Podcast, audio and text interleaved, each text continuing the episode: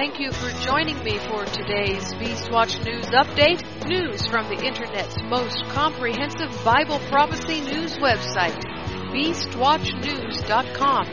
I'm Kimberly Rogers Brown. Few people know what this U.S. election is really all about. It is about fulfilling Bible prophecy.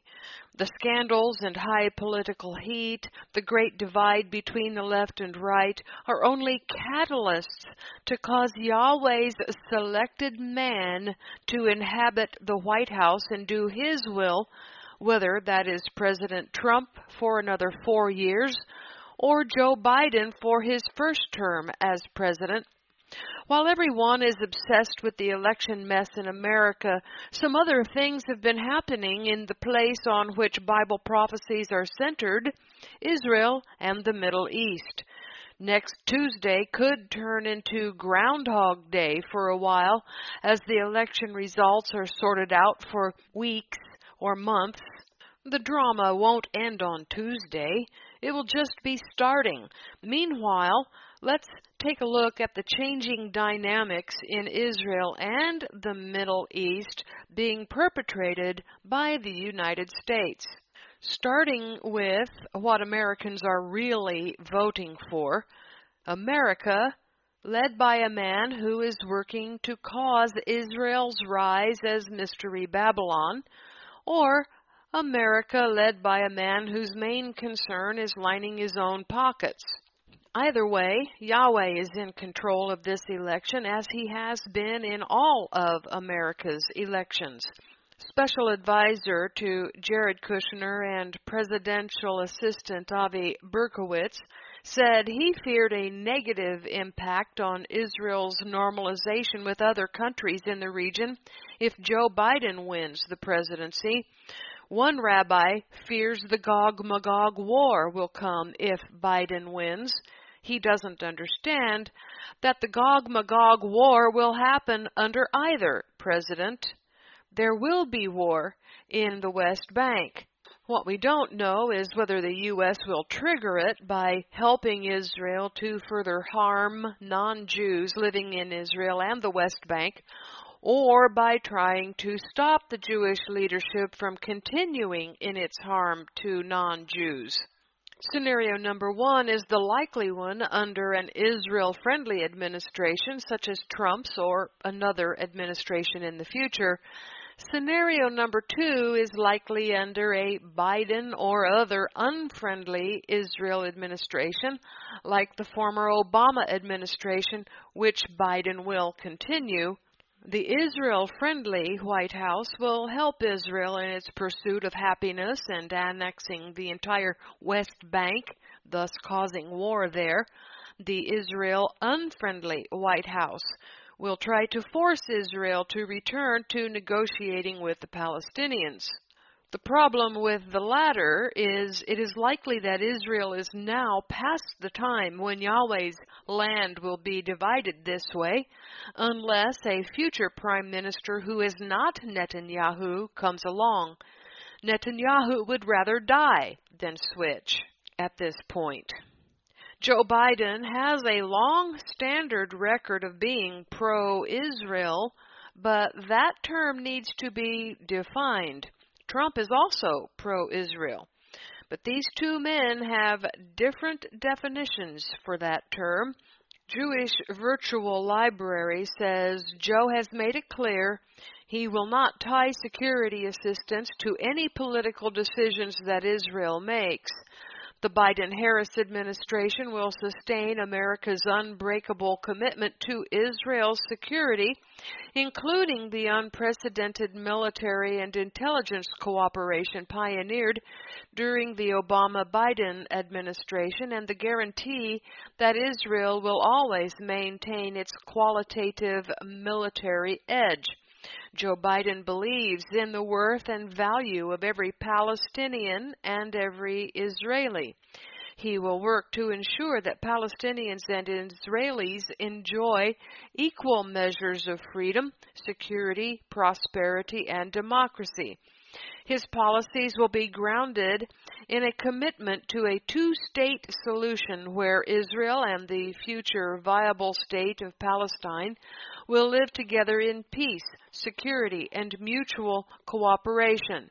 Biden opposes any unilateral steps by either side that undermine a two state solution. He opposes annexation and settlement expansion and will continue to oppose both as president.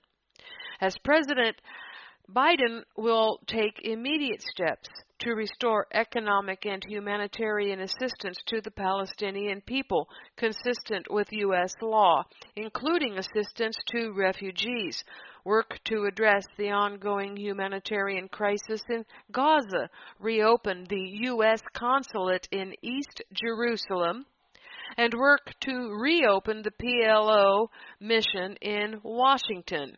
Biden will reverse Trump's progress in Israel this reversal will not sit well with Netanyahu and his religious right.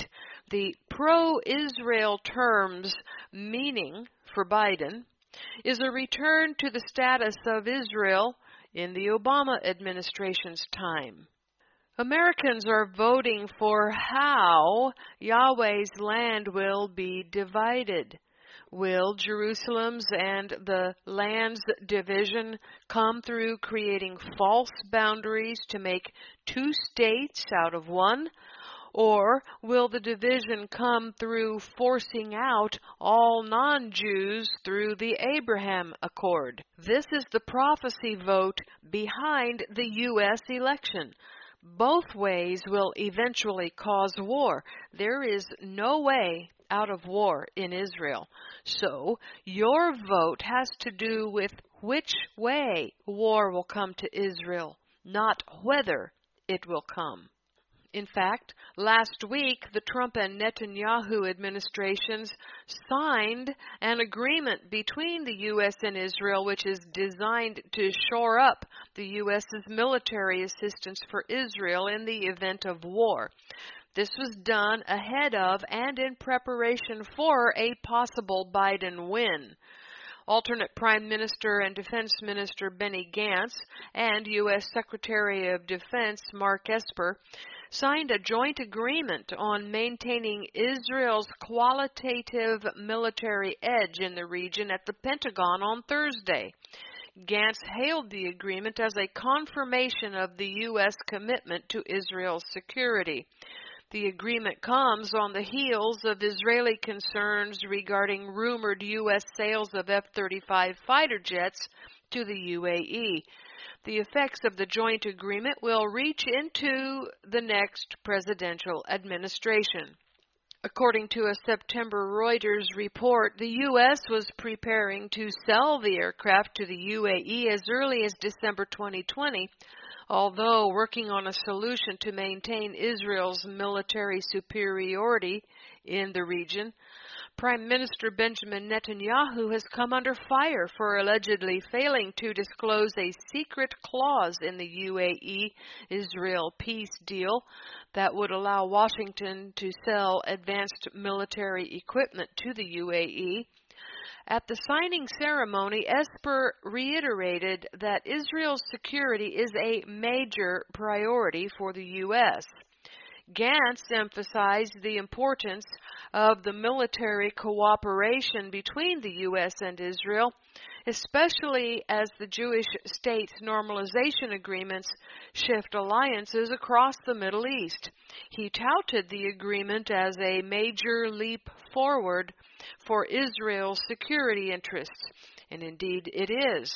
Speaking to JNS, a senior former defense source said that the central aspect of the agreement centers on securing U.S. loans for the early delivery of defense systems that have already been authorized for sale to Israel although neither Gantz nor Esper specified what these systems are, Israel is seeking to purchase additional Lockheed Martin made F 35 fighter jets and the Israel Defense Forces is due to announce which kind of new generation transport helicopter it will select to replace its aging fleet. Lockheed Martin has offered Israel its new CH 53K transport helicopter, while Boeing is offering its Chinook CH 47 platform. It is unlikely that this agreement will cause more Jews to vote for Trump.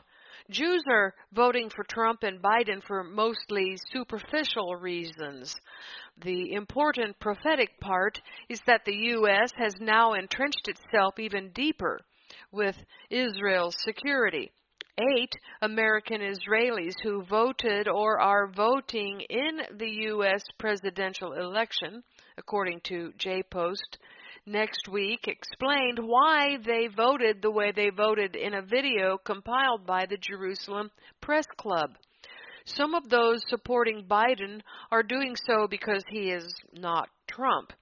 A few of those supporting Trump said they are doing so because of their perception of what Trump has done for Israel. The recent shift in the Middle East has more ramifications for the world than America's economic situation or even the corruption of the Democrats and Joe Biden. The issues being fought about in the American media are not the real issues at all. The real issue, the prophetic issue, is Israel and the Middle East. Gantz remarked that the Abraham Accords are now making it possible for Israel to face Iran in a direct conflict. This is really the ramifications of the Arab states aligning themselves with Israel, war with Iran. Now that we are entering an era of positive normalization processes in the Middle East, which actually can face an aggressive Iran across the region, Gantz said, as long as America will come to Israel's rescue, Gantz and Netanyahu are on board with the U.S. sale of F 35 fighter jets to the UAE. Another timely change in U.S. Israeli relations came around this week. The Trump administration will allow Jerusalem born U.S. passport holders to add Israel to their birthplaces, Politico reported. The decision, confirmed by a U.S. official on Wednesday, is the latest by President Donald Trump that favors Israel in the long running Israeli Palestinian conflict. It could be revealed as early as Thursday, just days before next week's U.S. presidential election, and it could help Trump as he seeks to turn out evangelical Christians and other voters in his base who strongly support Israel. American passports have not used the phrase Jerusalem, Israel, because the exact status of the city has long been disputed as part of the Israeli Palestinian conflict. Prior to Trump, U.S. policy had been that the city's borders and status are issues subject to negotiations between Israelis and Palestinians. Thus, U.S. passports have simply stated their bearers were born in Jerusalem. The U.S. official said the new policy, at least as of Wednesday, is that U.S. passport holders who were born in Jerusalem will have the option of having Israel listed as the country or simply leaving it as Jerusalem. The State Department is expected to make the announcement.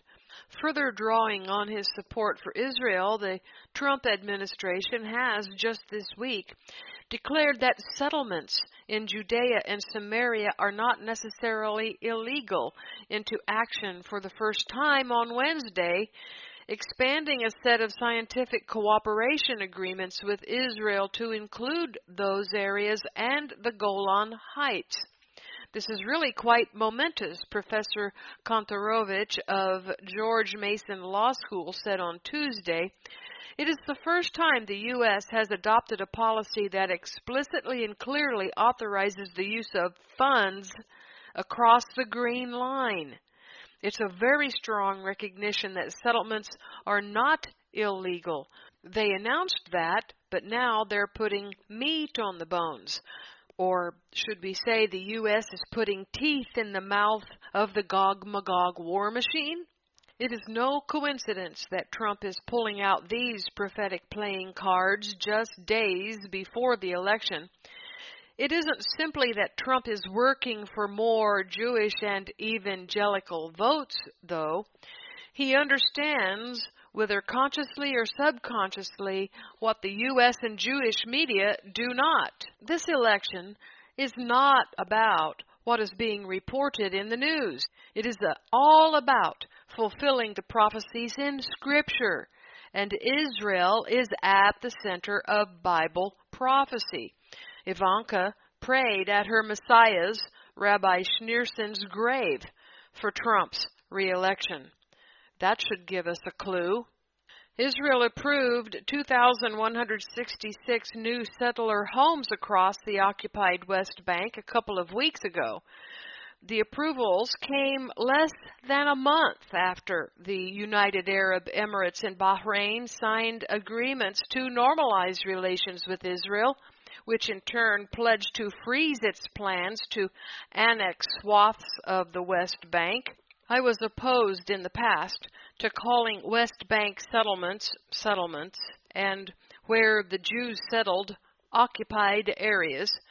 Two things changed my mind. First, I was told by a Jewish woman when I visited a West Bank settlement that she was proud to call her village a settlement and that I should not oppose the term. Second, understanding that the modern UN created state of Israel is not biblical Israel has helped, and that the coming Jewish Messiah will not be our beloved Yeshua, who is God and King of biblical Israel. The understanding that the two houses of Judah and Israel have already been restored through Yeshua made a big paradigm shift in me. The two houses did exist. They still exist in the world where Christians and Jews both tout their own replacement theologies. The existence of the two houses is tied to their replacement theologies. Thus, the two houses only exist in the world political realm. They no longer exist in Yahweh's view, except in so far as he must destroy them both in the minds of his people in the end of days. Both houses' complete destruction already happened when Yeshua died and resurrected with the renewed and restored Israel. But his rebellious people deny his restorative work to this day. The Jews claim it is only they who get to inherit the promised land. Christians and other Ephraimites have no place there. And the Christians say they replaced the Jews, and Christians are the renewed Israel, but they don't want the land. They get a better place, heaven both of their rebellions against Yahweh shows up in the language of Jews and Christians who refer to God's people as Jews and Gentiles. There never were Jews and Gentiles in the Tanakh, and there won't be Jews and Gentiles in the kingdom. There will only be Israel. The Jews and Gentiles terminology was used in the New Testament by the apostles as a convenience for culture's sake only. Yet, here we are today, still struggling over whether or not Yeshua completed his mission to restore the twelve tribes. He did. Otherwise, there cannot be a biblical Israel in our future, a biblical Israel wherein all the people subject themselves to Him as their God and King. Only believers in Yeshua will be in His kingdom. There won't be any Jews and there won't be any Christians in the kingdom. There will be, however, Israelites from all twelve tribes All that is left for him to do is to plant all 12 tribes back in biblical Israel territory, each within their tribal boundaries, by ingathering them. This is why I no longer have a problem calling a settlement a settlement and saying that Israel is occupying the West Bank. Modern Israel, the Jewish only state, is an occupier all over Yahweh's land where his twelve tribes were once established and will be established again. But now there are people who belong to only four tribes in Israel living there. The fact that Israel has made the move to create a new settlement in what is not their biblical territory after agreeing there would be no annexation under the Abraham Accords attests to Jewish belligerence and their determination to achieve their agenda of making the land into a Jewish only land.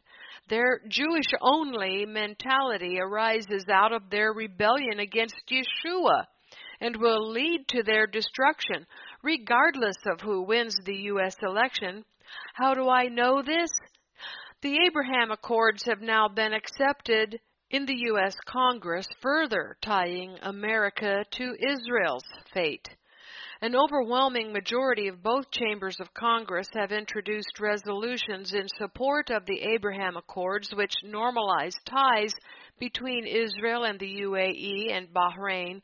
The American Israel Public Affairs Committee, or AIPAC, announced on October 22nd under Senate Resolution 709.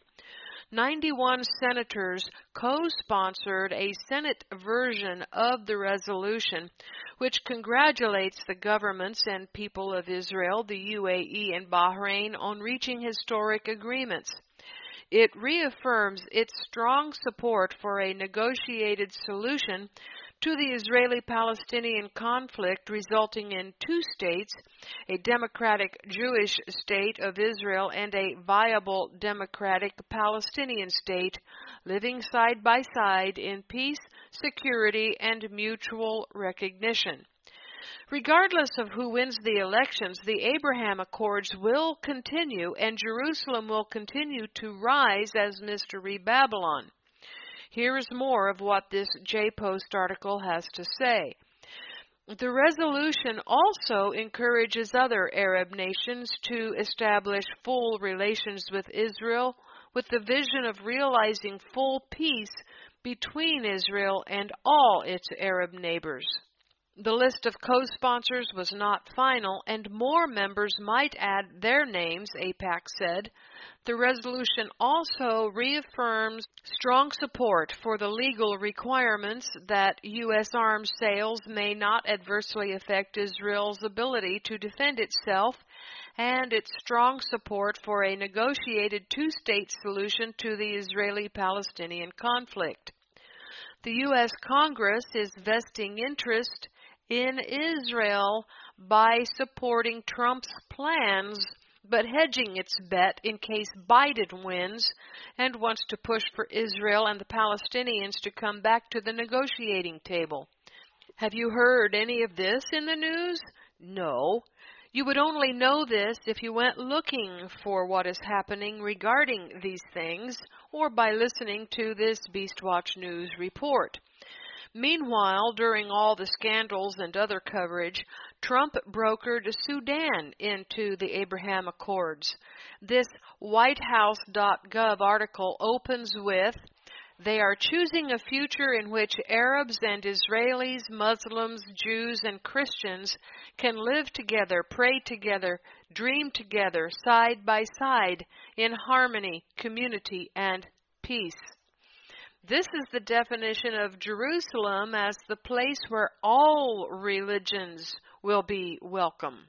You can go there and worship your God because Jerusalem is also the prayer house for Hindus and others, as I've reported in the past. But if you believe the definition of Israel is that it is the biblical territory of Yeshua and that he is your God and King, you will not be welcome.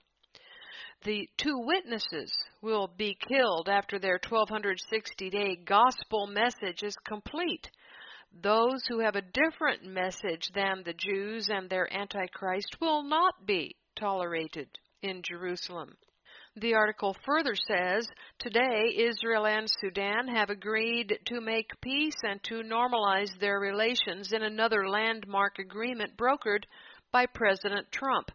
In the coming weeks, the two countries will begin negotiations on cooperation agreements in agriculture, economy, trade, aviation, migration issues, and other areas of mutual benefit. This historic peace agreement follows similar agreements between Israel and the United Arab Emirates and Israel and the Kingdom of Bahrain. The United Arab Emirates, Bahrain, and Sudan are the first Arab nations to normalize relations with Israel in over 25 years. The expansion of the Abraham Accords to include Sudan is a significant step that will further enhance Israel's security and create opportunities for Sudan and Israel to deepen their economic ties and improve the lives of their people. After decades living under a brutal Islamist dictatorship that supported terrorism, the people of Sudan are in charge and democracy is taking root. The Sudanese transitional government has demonstrated tremendous courage and commitment to combating terrorism, building its democratic institutions, and improving its relations with its neighbors. The United States welcomes this important Uh, progress and stands ready to support the people of Sudan as they work to build a better future for themselves and future generations. It is noteworthy that Sudan is one of the nations that will be destroyed by the King of the North. Joining the Abraham Accords did not help Sudan, it lumped them in with Israel, which Iran and its coalition seek to destroy. Haaretz published a not so fast article saying, Finally, Israelis will be able to seek political asylum in Sudan, ran the joke last Friday after the announcement of an agreement to normalize relations between the two countries. In a more serious vein, there was already talk in Israel of the anticipated benefits of finally being able to deport Sudanese refugees and asylum seekers back to their country. As expected, the routine of signing normalization agreements with Arab states automatically opened diplomatic and military Excel sheets replete with columns showing losses and gains made by both sides, as if peace with another Arab state in the Middle East is no more than a business transaction. The advantages for both sides are clearly obvious. Sudan will be removed from the list of countries supporting terror and will be able to start receiving crucial loans from international financing agencies, mainly the International Monetary Fund. Multinational corporations will be able to invest there and create thousands of jobs, allowing one of the world's poorest countries to perhaps start rebuilding itself after decades of being led by a murderous leader, Omar al Bashir. With this agreement, Israel will complete the creation of a safety cordon in the Red Sea, which includes Egypt, Jordan, South Sudan, and Saudi Arabia. The transfer of weapons from the Sinai Peninsula to Gaza, which relies on smuggling routes passing through Sudan, may be further curtailed. But the main asset from Israel's perspective is the stabilization of the normalization process with other Arab countries and its acceptance as part of a strategy that serves the interests of those countries. The Knesset's Palestinian Joint List of Arab Parties roundly condemned the normalization deal between Israel and Sudan, while a former chairman of the Balad Party, one of the constituents of the Joint List, called for the Sudanese people to overthrow the government because of the agreement. Trump said this week that there are up to 10 countries that he expects to soon normalize relations with Israel but that the developments would largely happen after next week's presidential elections. One of those countries expected to sign on is Saudi Arabia. Mossad chief Yossi Cohen has stated that he believes Saudi Arabia will normalize ties with Israel, but will do so after the U.S. election to capitalize fully on such a decision with whoever is the next president. The report said Israel believes any such Saudi decision will be cushioned by a significant arms deal with Washington, similar to the U.S. agreement to sell advanced weaponry to the United Arab Emirates, which Israel has approved, but which has proven highly controversial in Jerusalem. Another Arab country in the queue is Oman. The Abraham Accords are hailed as a historic opportunity for bilateral trade and commerce.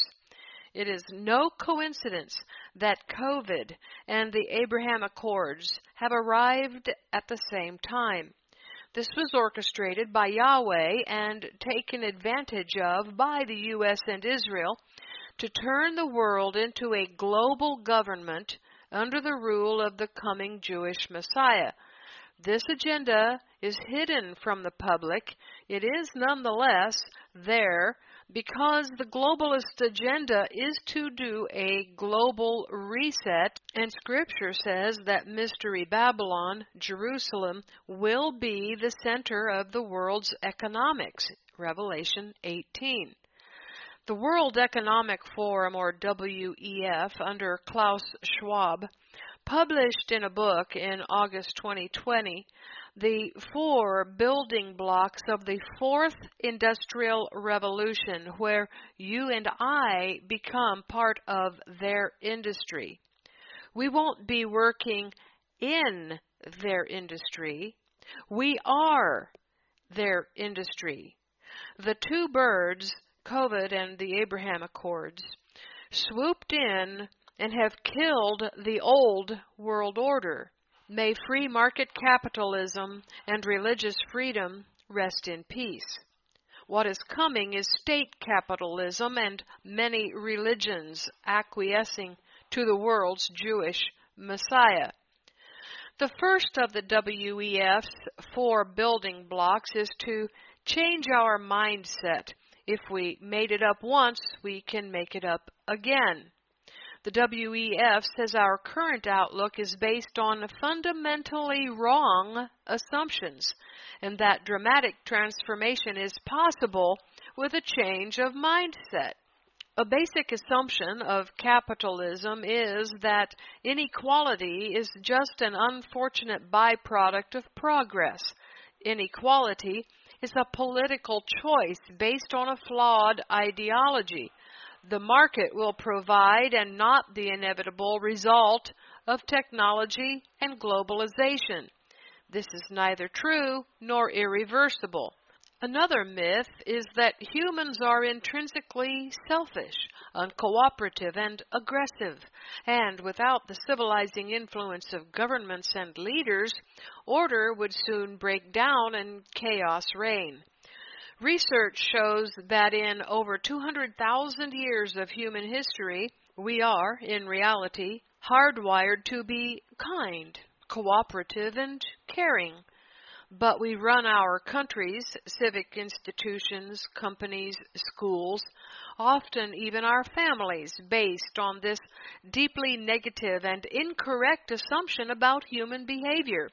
When this assumption changes, Everything changes with real world examples from the Norwegian prison system to a real world Lord of the Flies.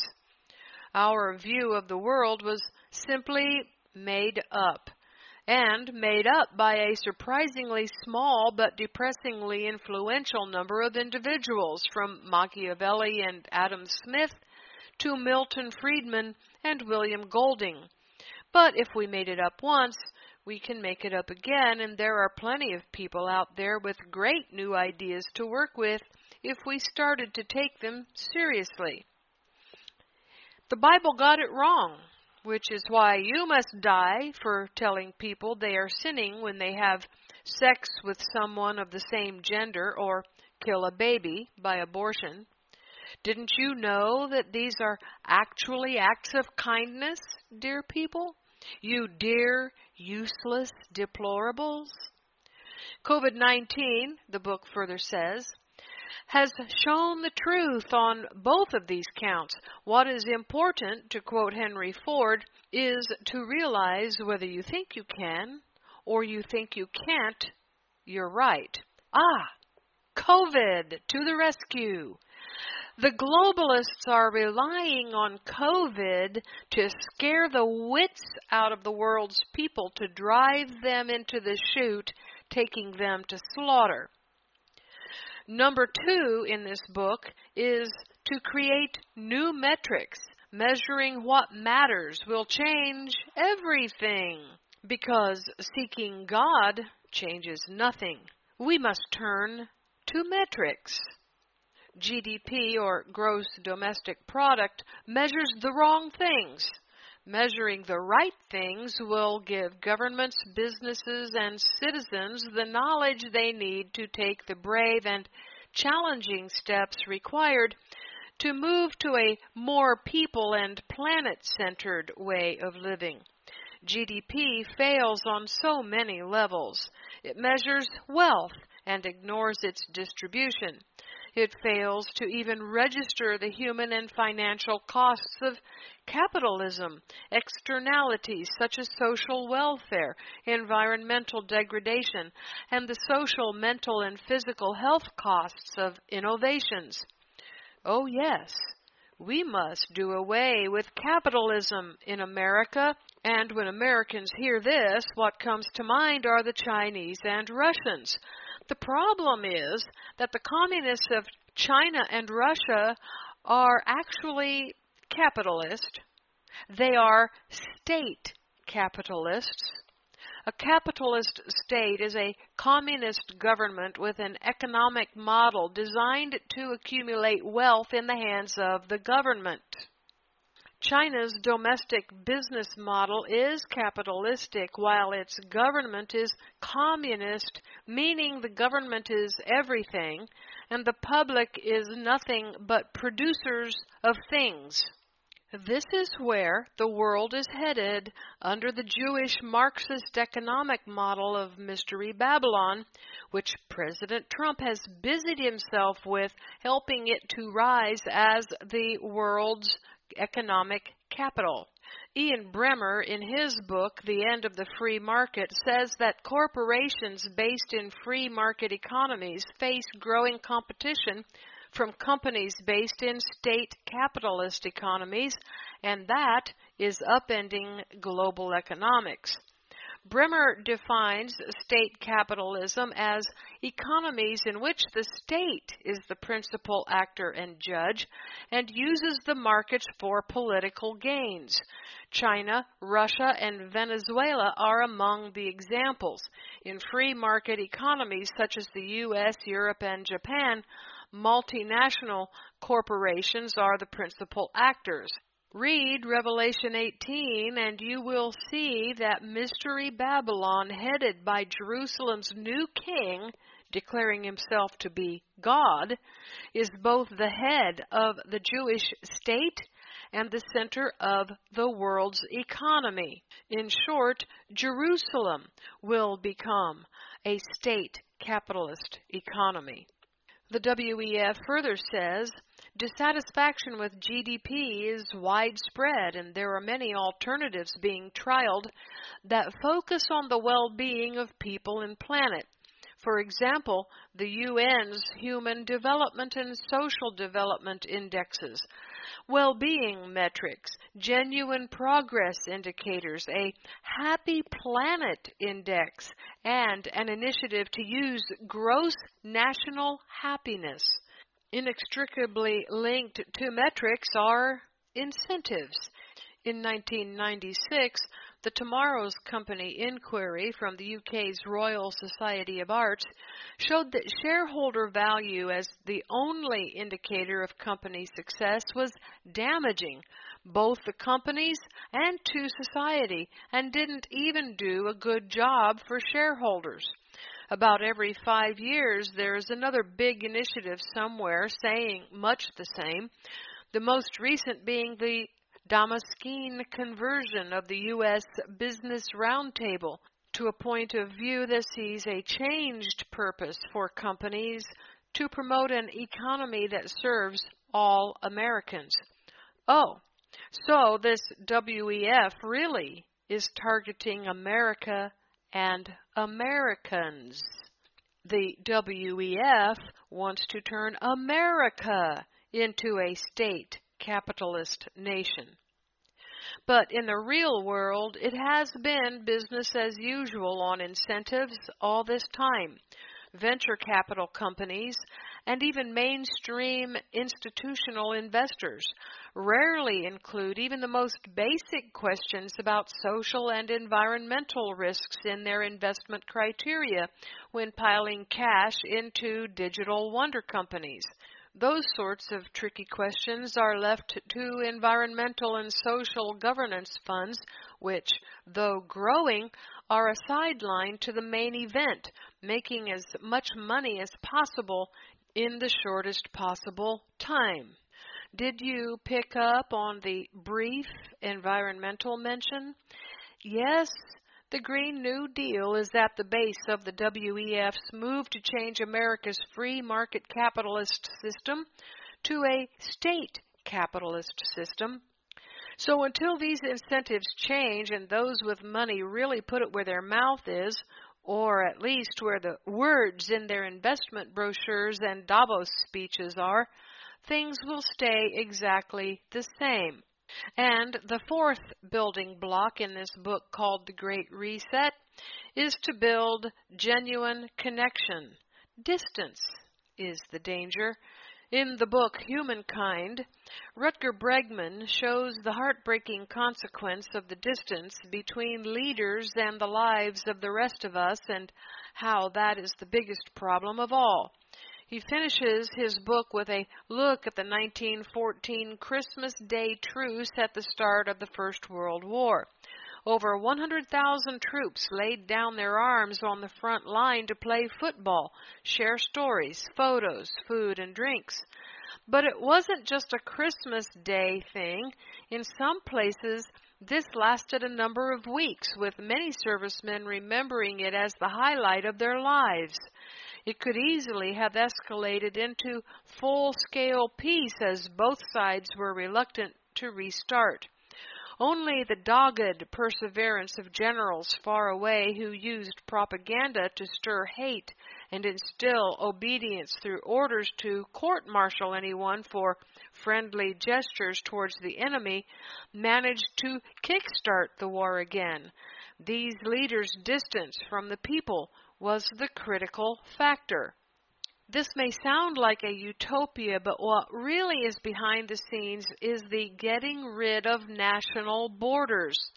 We're going to be just one big global family under the parentage of the United Nations beast, but will we achieve this grand global warm fuzziness? Digital technologies have given many of us a lifeline during lockdown, but also provide an illusion of connection.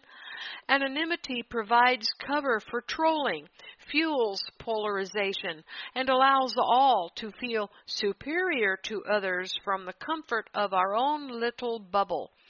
Our disconnection from nature helps us airbrush the effects of climate change, environmental degradation, and animal suffering from our minds. The ultimate distance provided by autonomous weapons will allow detachment from the death and destruction of them at the press of a button. They provided the conditions spoken of in that paragraph. They created the problem, and now we find out there is a solution. We must get rid of national borders, even though this book doesn't come right out and say that. Rather, it puts the solution in terms of becoming a global community. Then we will all feel much better. The Bible is clear that there will be national borders around biblical Israel during the millennium. Each of the twelve tribes will have clear borders. Yahweh even commands that we don't move another's boundary marker. He is serious about borders, which is why Satan wants to destroy them. Meanwhile, back at all our homes, as COVID 19 has shown most clearly, we are blithely trusting total strangers, helping our neighbors and communities, giving time and money to charities near and far, and providing billions of large and small kindnesses to each other every single hour of every single day, which of course goes unremarked, and which, of course, is way different than the world before COVID. The World Economic Forum admits that COVID 19 was the key to the great change we are all now caught in.